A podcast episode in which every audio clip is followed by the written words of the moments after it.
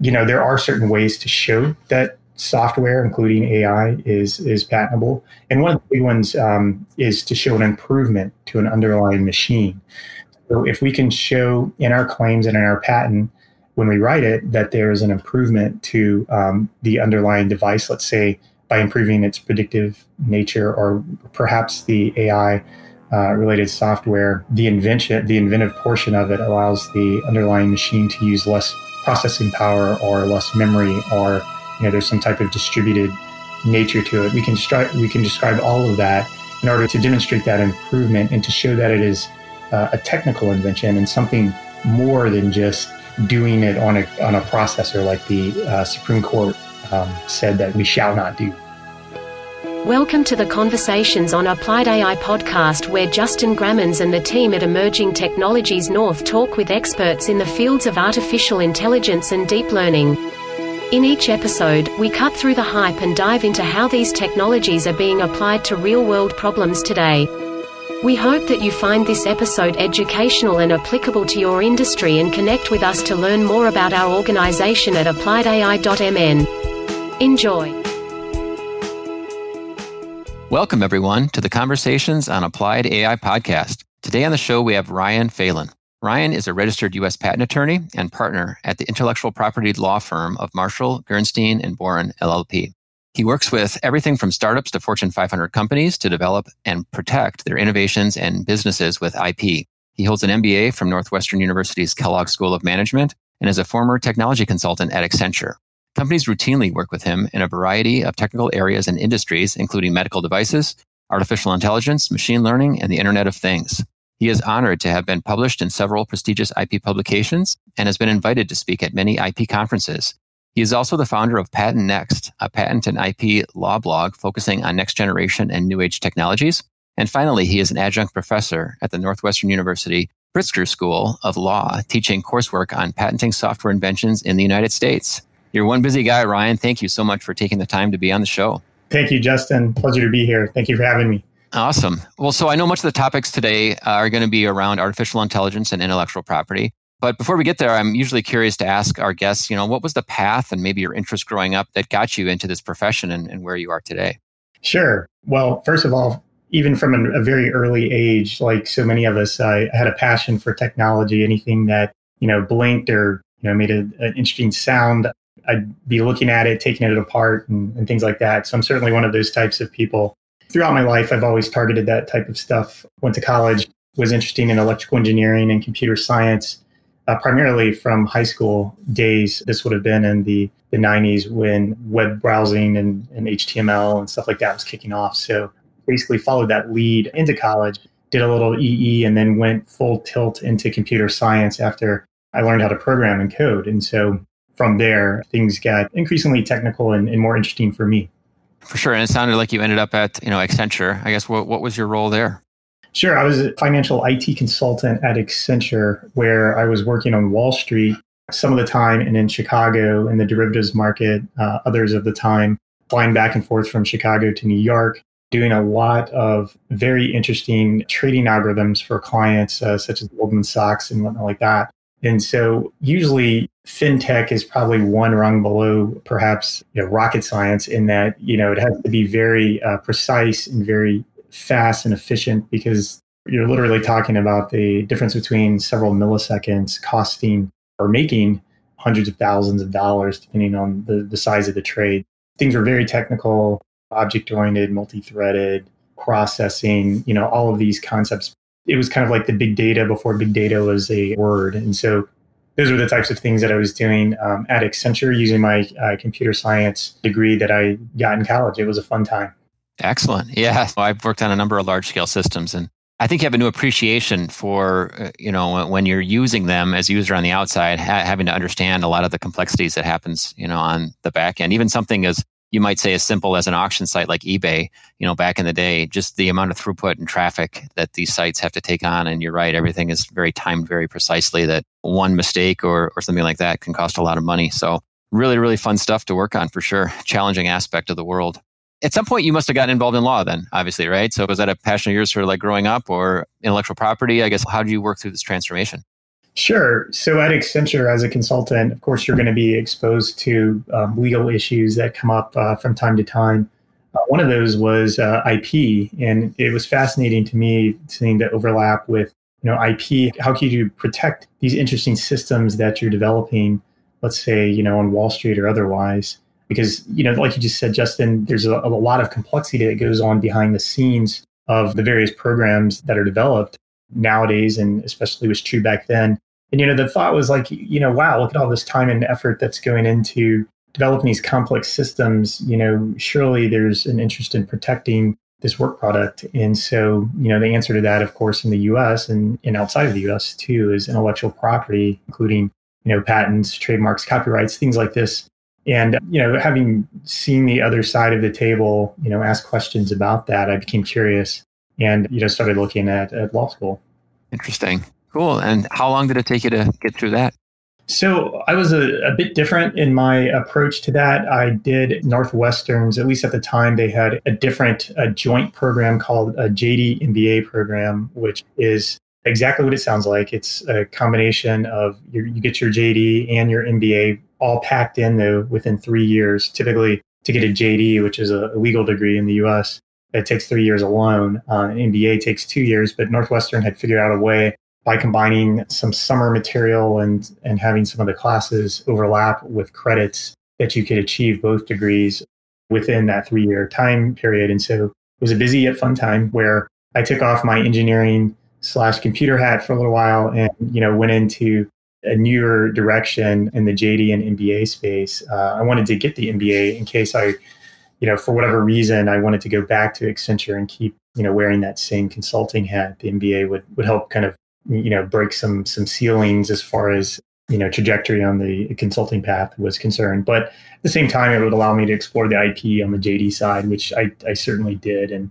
since being sitting here as an attorney today we can see you know which one of those was more interesting although i still enjoy the, the business side as well uh, you still dabble in code at all you just still write things or kind of largely out of that I absolutely do still write code a lot. In fact, the last time I wrote code was this morning. I woke up after having written code last night to run something that I wrote and, and debug it this morning. So, you know, not surprisingly, the code that I write is still in the financial realm. I like to program computers, mainly using Python nowadays. It's such a, a nice and simple language to do financial related projects, uh, such as trading my own money. And so I have several different projects right now that I write, uh, mainly communicating with interactive brokers to trade stocks and option strategies. So that's that's one of my hobbies that I do when I can. It's still fun for me. I like it. It also keeps me up to speed on the technologies that are coming out, which there are quite a many nowadays. Yeah, for sure. You sort of live at this area, I guess, in the middle between kind of the same area that I, that I love is you know artificial intelligence and, and Internet of Things, and uh, you know you're obviously coming at it from an IP standpoint. I think most people listening to this maybe don't know what it takes for something to be patentable? Like, uh, what are the, I guess we'll sort of break it down to sort of law school 101. But when we're talking about intellectual property, I guess what does form intellectual property? That's maybe like, maybe that's my first question. Is it just something as simple as trademarks and patents? Maybe there's more to that. And then maybe a follow up question is, is yeah, what, what makes something patentable? Sure, I'll tackle those in reverse order and kind of flow through it like that. So, you know, first of all, the, the four big IP rights in the US are uh, patents, trademarks, copyrights, and trade secrets. And so they each protect uh, different things. So a patent will protect an idea.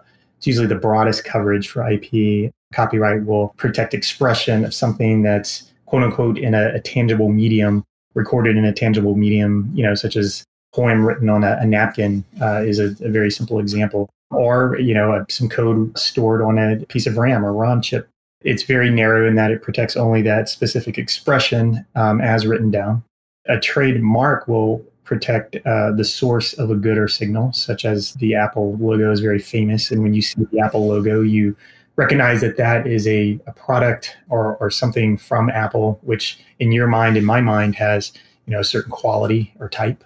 And then finally, a trade secret is something that protects information that is kept secret by a person or an entity, such as a company, as long as they keep that material secret, then they can hold on to those rights. And each of these different forms of IP has their own statutory law and case law that has been developed. In the US where, you know, if you abide by those, then you can achieve IP protection for your product, your service, or, you know, what have. Getting into to patents specifically, for example, we have in the US 35 USC or United States Code or Title 35, which covers uh, patents. And if you look at the statute language in Section 101, which is one of the, the first sections in that in Title 35, it tells us what in fact is patentable in the US. And it's it's four broad categories of things. And those four broad categories of things are processes, machines, manufacturers, or compositions of matter. And so in the computing world, three of those are interesting and, and one is not so interesting. So a process, of course, is you know what we would think of as a running computer program in the computing world. A machine is, let's say, the system. Let's say if you have computer code on a particular device, such as like a, an Apple iPhone or something like that running, we can protect an invention as the entirety of the system. And then an article of a manufacturer could be something like a ROM or RAM disk that can hold code. And so that's the third of the things that we can use uh, for protecting software inventions. The last one, the composition of matter, is not so interesting to us because that usually protects biochemical type invention. I see. So yeah, composition of matter, probably getting into the actual uh, the atoms, I guess, maybe the the pieces of it. When it comes to AI and you know Internet of Things, there's been a question I know you and I talked about before. Like, is this technology even patentable? Is there enough of a differentiator in these spaces that you're talking about to actually say that, yes, this is something that could be patented? Yeah, absolutely. A lot of questions I'll get from you know, computer scientists and others in the computing space interested in patenting AI or other software inventions is can we patent software inventions nowadays?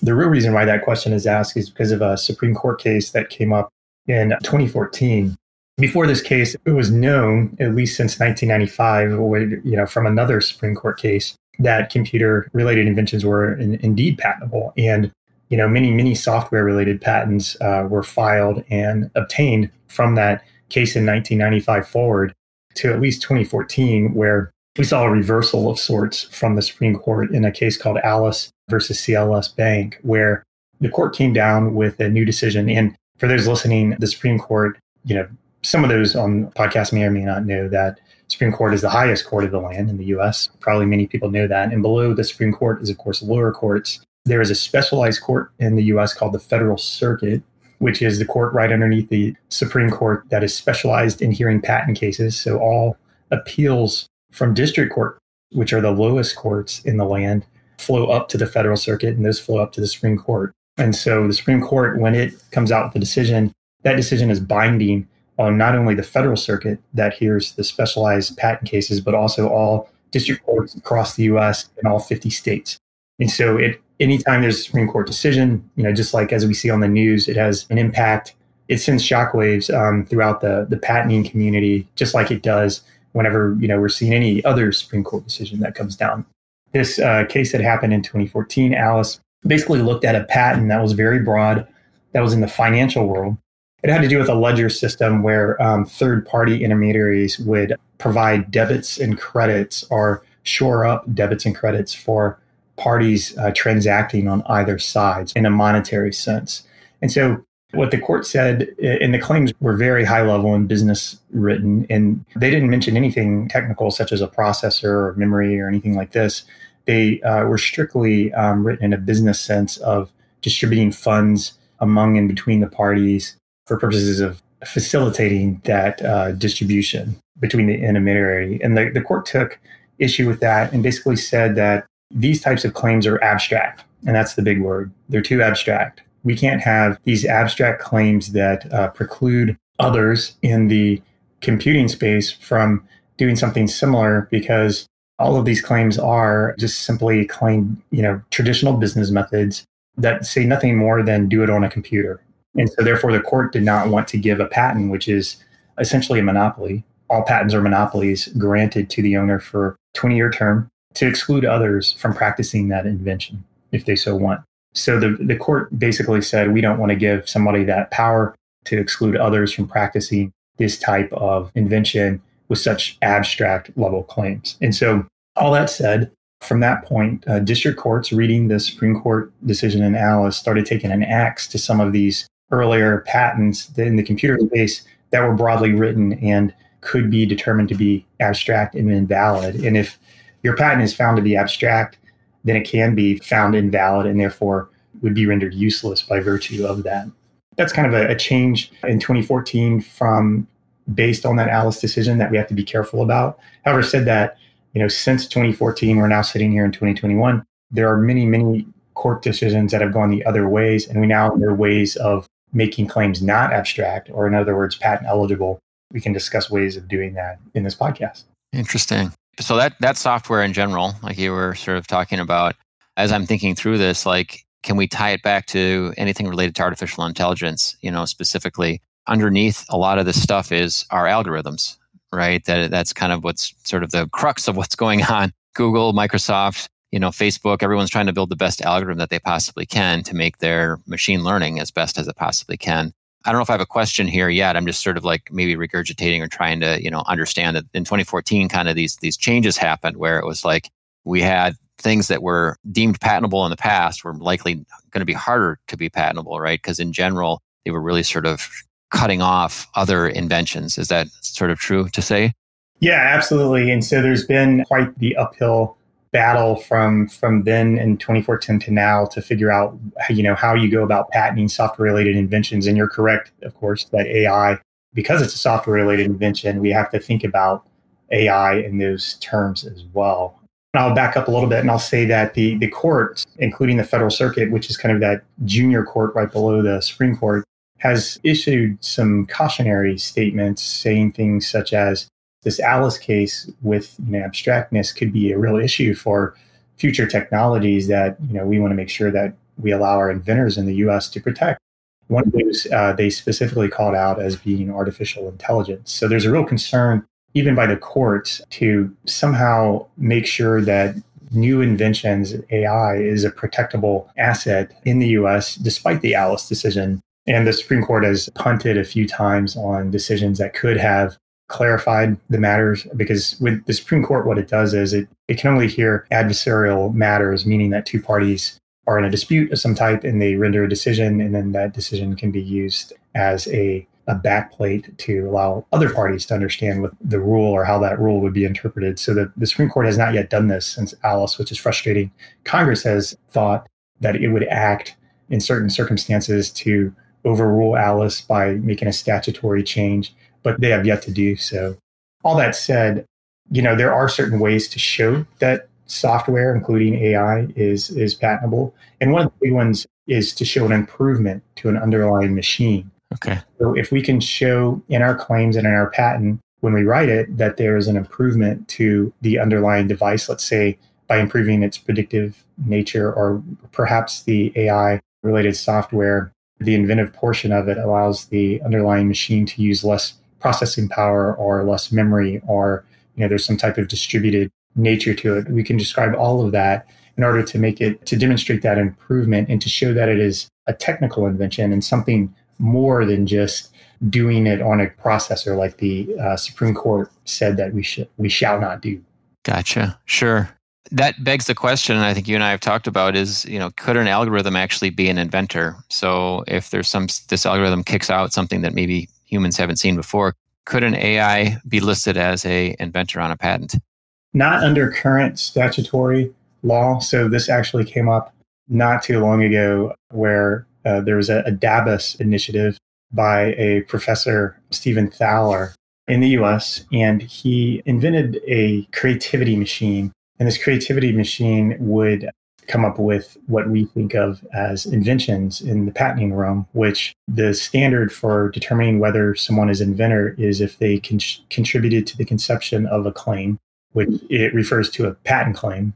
And the patent claims is just nothing more than a listing of what the invention is made of. And so for an AI related invention or a software related invention, it would usually touch on the steps of the software that's running. Like, you know, perhaps some information is received over a network and then the information is used to compute you know maybe that information is training data and the training data is used to train an ai related model and then the model is used to make a prediction or something like this. And so you know the the inventor would be someone a person that conceived of those particular elements of that hmm. invention.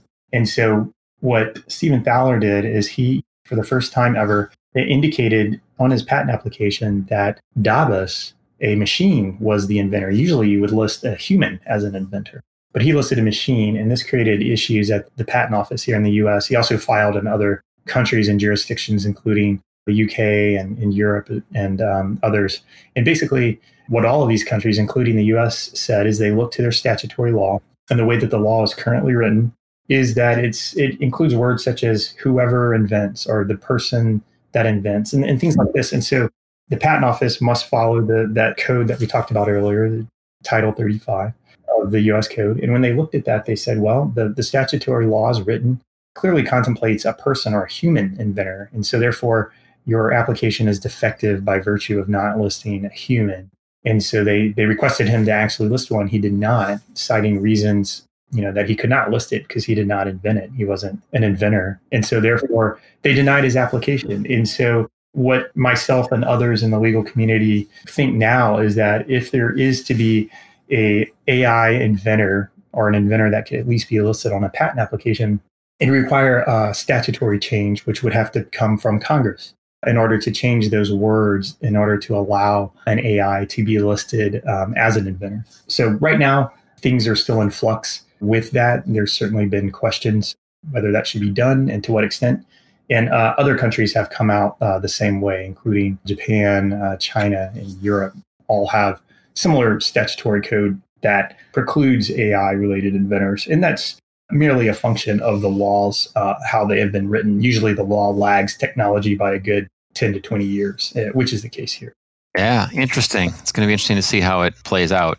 One could argue, well, whoever programmed the algorithm maybe would actually be the inventor of it, but some of these things are, you just don't know where they come from, right? I mean, I would think it would be difficult to point to an inventor if it's actually the machine generating the results. I think of something like GPT-3, which is basically, you know, it's creating its own words, right? It's, it can actually write a poem for you and say you were to try and patent that poem, for example, you know, I know it's, you know, apples and oranges, but whatever the output is, how did that come from, right? There wasn't a human behind that. As a human, you know, there's a bunch of people at Google that put together this algorithm to make this thing happen, but it'd be very difficult to assign that to a living and breathing person, I think.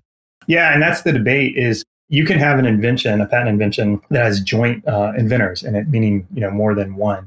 So therefore the question becomes, you know, if you have at least one human inventor, can you list an AI as like a second inventor? That question is still up for grabs, but you know that certainly puts one foot in the the realm of okay, so that's that's possibly statutory. And so there's actually a, a very interesting case that's informative for what's happening here, and it, it actually occurred in the 1800s, the late 1800s, and it had to do with cameras. And you know, I think this would be interesting to talk about with the audience here. So I'll make an analogy. So you know, in the late 1800s, um, you know, photographs were becoming more popular, and this was a copyright related case. But the question became, well, if you're a person using operating a camera and you just push a button and a picture, a portrait is generated, you know, well, who actually owns the copyright to that? Is that the camera? Did the camera do it, or did the person pushing the button do it, or both? Something like that. And so, of course, nowadays it's it's fascinating to think about this because we don't think about we think about the you know the photographer, right? That takes the photo, that's the copyright holder, no question. But back in uh, you know 100 or so years ago, there was a similar question um, as to you know, hey, a machine is is painting this picture. You know, is it really the machine or is it the person? And so what the Supreme Court said in that case, that began with Burrow Giles, basically is that the person could be considered the copyright holder because he or she was uh, responsible for moving the camera around to select the scene, the possible lighting, you know, and all of these other creative aspects that go into, you know, capturing a, a photograph. So here a similar argument can be made in that a computer scientist or other other person, you know, in this field could, you know, for an AI related invention could select training data, right? And depending on how they supervise that training data for a, a supervised learning type um, methodology or, you know, invention, then, you know, that person would be the inventor of you know whatever model or you know whatever device that used that model uh, would be because they had a hand in crunching or applying manipulating that training data before it occurred or whatever process. You could also talk, use the same type of analogy for unsupervised or reinforcement learning as well. So you know those types of things if we wanted to talk about the difference between you know fully machine invention versus a you know half and half human plus machine invention those types of things would come up which are really quite fascinating that that we're at this point now that that can be done. Yeah absolutely. So it feels to me like it's really the creativity or the person that actually like you said created the training data and ran it through the machine they're the ones who can legally own this patent and really the computer is just sort of a machine in this it's it's like it's like a car right the car doesn't go anywhere it takes a human to get in it and drive it around and point in the in, in like the right direction. Is that that's kind of what it feels like? The sort of similar analogy. Yeah, that's exactly right. And in fact, you know, if we were, let's say you and I were going to talk about, you know, patenting your AI related invention, you know, one of the things that we would talk about was like, okay, well, what's, you know, is this a supervised, you know, most inventions are supervised uh, and most AI related technologies or inventions or applications are supervised anyway. So we'd probably have a discussion about what your training data looks like. What are you using? What's your data set? You know, how many inputs does it have? You know, how many columns? You know, what are your hyperparameters? Stuff like this. Like, how, how are you pushing this into the, you know, some type of AI related algorithm? Is this a neural net? Things like that. And so once we have that down, that would be an element of our patent claim. And therefore, you would automatically be an inventor because you would have told me at least one element of the claim and you would have contributed to that, which is you know the magic formula for you know naming you as an inventor. Other steps in the that claim process, and there's kind of a, a yeah magic one two three process uh, for claiming any AI related invention, at least in the supervised learning category, is that you want to describe you know that your training data that you're using. You want to describe how in fact you're training your model, and then you want to also describe how you're using your model in some type of predictive or classification sense for some type of in use.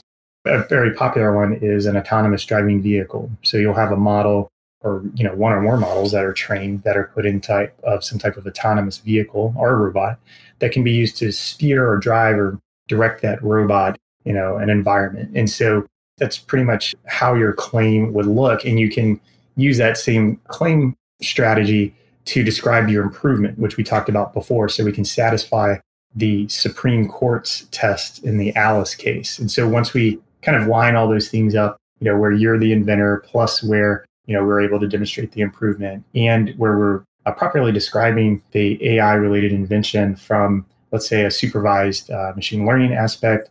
Uh, you could do the same thing for a reinforcement or a GAN or unsupervised learning example as well. But once we have all those things lined up, then you're in a good spot for patenting your AI related invention. Yeah, absolutely. It feels like, I guess, just so just step back for a second. You know, as you're an attorney and you're probably watching all the patents that are being issued, you probably have you know clients that are submitting stuff and working on stuff in this sort of AI IoT world.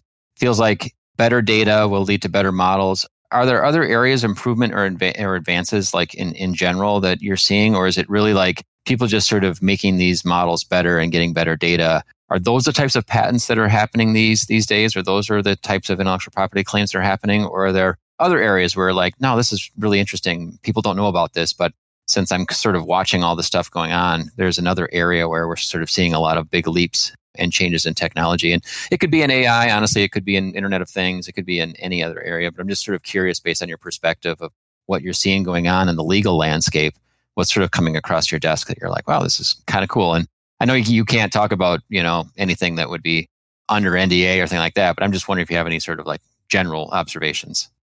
Yeah, absolutely. And that's an excellent question. And I'll answer at a very high level for the reasons that you laid out. But basically, I'll say something like this like 99% of the AI related patent inventions that we see and that other firms have seen when, you know, talking to other patent attorneys at other firms are use of existing AI related algorithms and open source software such as Google TensorFlow or Facebook's PyTorch or you know Python scikit-learn or something like this use of those to do something with. So most inventors are not interested or at least you know their inventions do not involve going underneath the hood and tweaking the ai you know algorithm itself they're more interested in using the off the shelf open source packages in order to do something with. And so again, a lot of times you'll see that the, the real novelty in the inventions is the specific selection of the training data and how the, the model is trained. And you know, one of my favorite definitions of machine learning is from Yann LeCun's Facebook's AI head.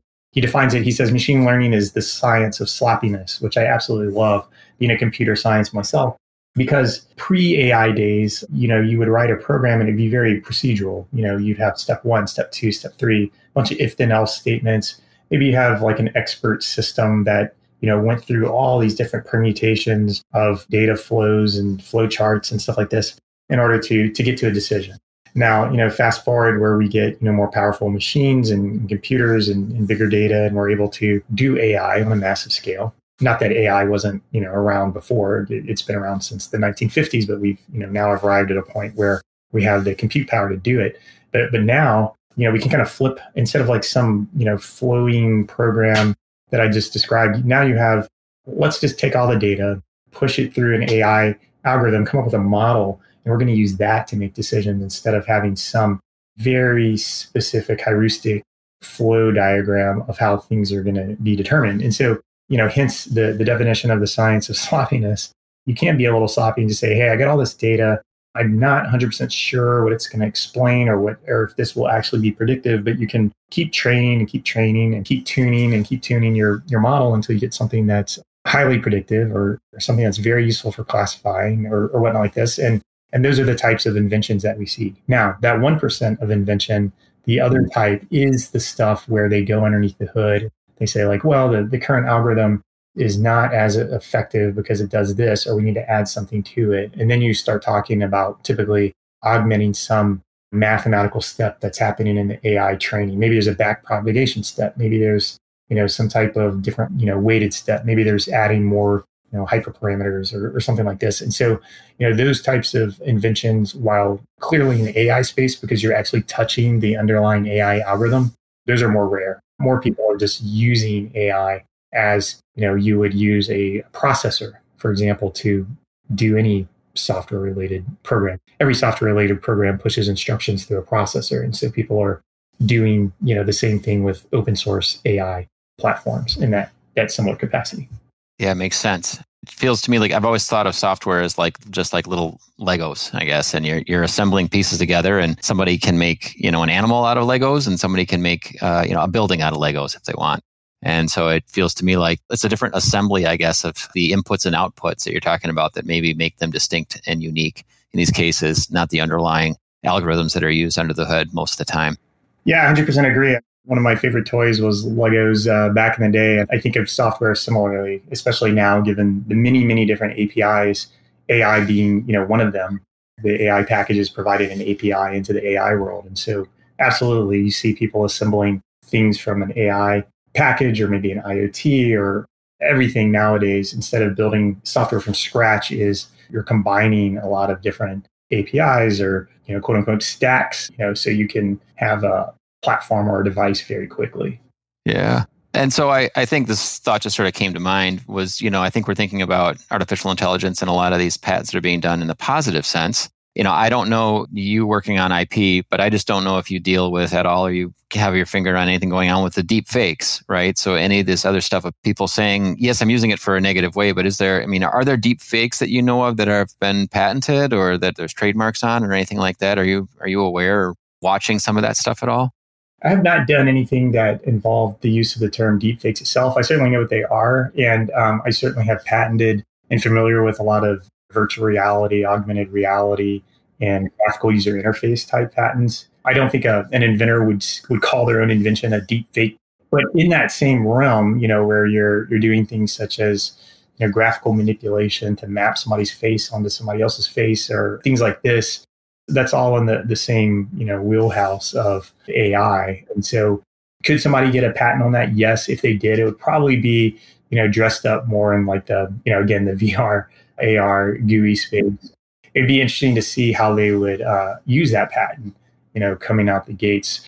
A lot of times, you know, for those types of patents that I have seen, especially now, you know, post COVID, people are interested in those from a consumer products perspective, such as let me try on the product, you know, from the comfort of my home virtually versus having to go to a store and try on something, you know, such as like a pair of sunglasses or things like this. So yeah, yeah, yeah, exactly. Yeah, I wasn't sure if there have been any legal rulings that have come down around malicious use of, well, I guess in general, probably anybody can use a patent in a malicious way, I guess, right? Yeah, they can. Um, there's there's a whole body of law on patent misuse out there. For example, you can get into antitrust issues if you happen to have a whole patent thicket, as we call it, which is just a bunch of patents, and you're asserting those in a, a way that would cause harm to consumers by inflating prices, things like this. Those are rare uh, most of the time. What you will see in the news for patents misuse, or at least, you know, what's fun to talk about is patent trolls, which are individuals that don't make anything. They don't have an entity per se, but they they buy patents as assets and they use them to assert the patents against companies that do make products. And the Apples and Googles and Microsofts of the world, you know, spend a lot of money defending those types of cases year in and year out. And so there's a real interesting, I, I suppose it's a political debate to be had about which is an area that I, I like to stay far outside of, but there is a debate to be had as like, you know, okay, if anybody can get a patent, you know, inventors, that's a good thing. But what happens when they get in the hands of the trolls per se, which non-practicing entity is a polite way to, to call them. You know, what happens when they get these patents and now they're, you know, it's no longer the inventor, it's, you know, a third party that owns the patent because they bought it from the inventor asserting these things, you know, you know, how do we solve that? And so it, it becomes an interesting discussion on both sides. Yeah, very cool just a couple more questions, I guess, as we're getting kind of near the end. But, you know, I like to ask people about just artificial intelligence, sort of machine learning and stuff like that, taking over people's jobs in the future. And I've known of a couple people that have created algorithms to look for patents. So they actually, I think, I'm, I'm probably going to get this wrong, but I know they were actually looking across a wide swath of various patents that have been granted and then essentially trying to figure out which person or which entity is probably the most patentable entity here. And so it was a pretty interesting project that they've been putting together. It feels to me like obviously that is something that somebody could have done in software 15, 20 years ago. It would have been a lot more difficult though. And I'm just wondering from your standpoint, where do you see your job, I guess, the job that you do on a daily basis, enhanced, harmed? Maybe it's negligible, but like, you know, do, do you see your job being impacted at all by this technology coming out? Yeah, I mean, that's a question for everybody. I think jobs that are highly cerebral, intellectual property being one of them, are pretty safe for a while, in my opinion. I could be totally wrong, but I think that, you know, the amount of detail and nuances that go into preparing a patent application to be successful in a bunch of different legal ways uh, would be very difficult to train a machine to do. Like right now, as we sit here, you know, machines using AI can be trained to do amazing things, such as you know I'm thinking of AlphaGo, you know, beating the the Go masters of the world, and you know other things like this. But you know when you think about it, these specifically trained AIs are really good at mainly doing one thing, and that's the thing that they've been trained for. So because IP involves doing many, many, many things layered on top of each other, uh, I think it'll be quite some time before an AI system can come out to kind of do everything. For example, you mentioned, you know, searching for, let's say, you know, specific patents, let's say prior art, or you know, predicting the value of patents. Um, you know, that's been, you know, attempted to be done, you know, many, many different ways over, you know, decades. And now, even, you know, using AI, the, even the most recent ones that come out, you know, they're still not as good as as the ones that we've had in the past. So it still remains a very difficult problem. I have thoughts on how you know it could be done as well. You know, would it be successful or more successful than previous projects that have to do these things? You know, probably not. You know, of course, you, you can automate some things here and there, but building a company around like a, a single you know automation of one aspect of IP law is just too expensive and probably you know not worth it at the end of the day there. You know i get lots of emails from individuals uh, every day having a new platform that does one thing but you know i really don't need that one thing. I need if you're going to like push the button and have the patent like spit out of uh, you know we're, we're far off from that world. What about on the other side of it? You file a patent and there's a patent examiner that's assigned. Could the examiner or maybe the patent office already does this? Do you think when somebody files something you think there's a automation process that happens? Again, just purely speculative, but they must get so many patents. They do. And in fact, they're exploring the use of AI right now in something that they do quite often, which is called patent searching. And so what the patent office primary job is from a high level is making sure that you know no bad patents get out get issued. And so an examiner, a patent examiner, which is the person that will review any patent filing that you file with the patent office, their primary job is to look at you know your claims, your patent claims, which will define what you have invented, and to compare that to the quote unquote prior art. And the prior art is nothing more than previous patents that have already been filed, published, issued patents, and then publications out there in the known world, such as, you know, let's say an IEEE publication or a standard or even a newspaper article or, or something like this. And so what they do is they have two databases that they search called East and West. And basically their searches, and you'll get your search list in your file wrapper, which is the kind of a history of everything that has um, occurred throughout the prosecution of your patent application. And it will show how the examiner searched. And right now, when you look at it, it's a bunch of and and ors, like tradition, Boolean, searching. There'll be a ridiculously long statement of this term and that term or that term and this term and you know all kinds of different permutations. And so what the, the patent office is trying to do right now is automate that process or make it better by using AI, which will include, of course, you know, some type of linguistic AI or natural language processing where certain words are known to be synonyms for others and you know they won't have to use the and and r's for specific words they can you know the ai invention will presumably do that for them and spit back prior art references that the examiners can look at and what they do is they compare the prior art reference to your claims and if there's a match they're like well somebody else has already invented this so you can't be the inventor of this because it's already been invented and so you go back and forth with the patent office to either argue against that or to amend your claims to add in something new where you're able to say, well, okay, maybe that has already been invented, but when I add this additional aspect, then you know all of this stuff together hasn't been invented. And so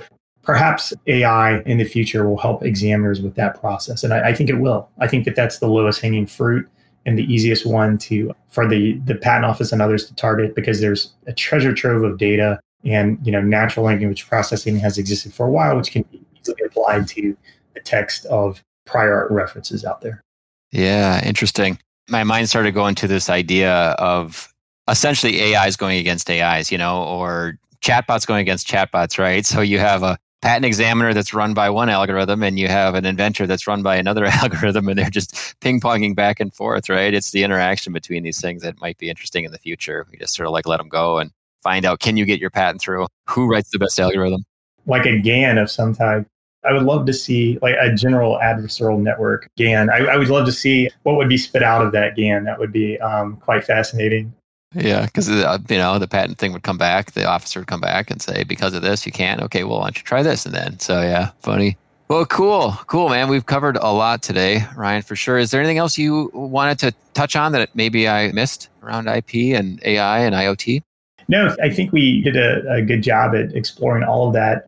I guess the only other thing I'll say is we've been talking about patents mostly, but you know there are of course the other forms of IP out there as well. The the big one for AI being copyright, where you know if you have a, a unique training data set, then the arrangement or selection of that data for pushing into a training model could be copyrightable and valuable because you know if you're able to get that data in a particular arrangement or ordering that's useful for generating a highly predictive model that's something that that would be interesting so just to add to that the ip discussion you know in addition to patents I, i'd like to add that that one last point yeah, for sure. So it's basically, you know, you have some unique data that nobody else has, and that's something that could be copyrightable.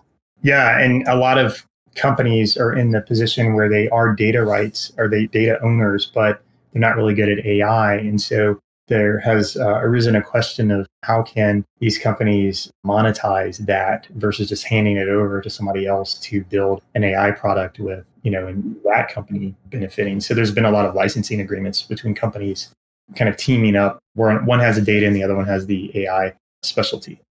Nice. Sounds like from my standpoint, as long as it benefits the consumer, I think for everybody at the end of the day, if there's better products and services that are built, however they're built, and there's more competition and the prices come down, it's good for everybody. Exactly. How do people reach out to you? Are you hooked up on LinkedIn?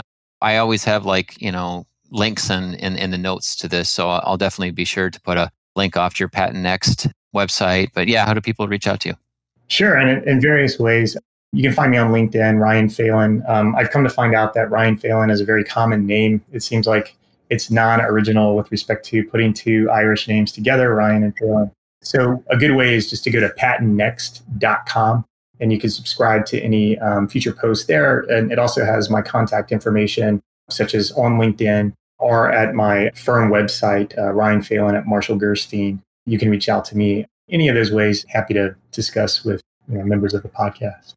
Excellent. All right. Well, great, Ryan. Appreciate your time. It's been a great discussion and uh, look forward to keeping in touch with you in the future. Okay. Thank you, Justin. My pleasure. Thank you for having me. You've listened to another episode of the Conversations on Applied AI podcast. We hope you are eager to learn more about applying artificial intelligence and deep learning within your organization. You can visit us at appliedai.mn to keep up to date on our events and connect with our amazing community. Please don't hesitate to reach out to Justin at appliedai.mn if you are interested in participating in a future episode. Thank you for listening.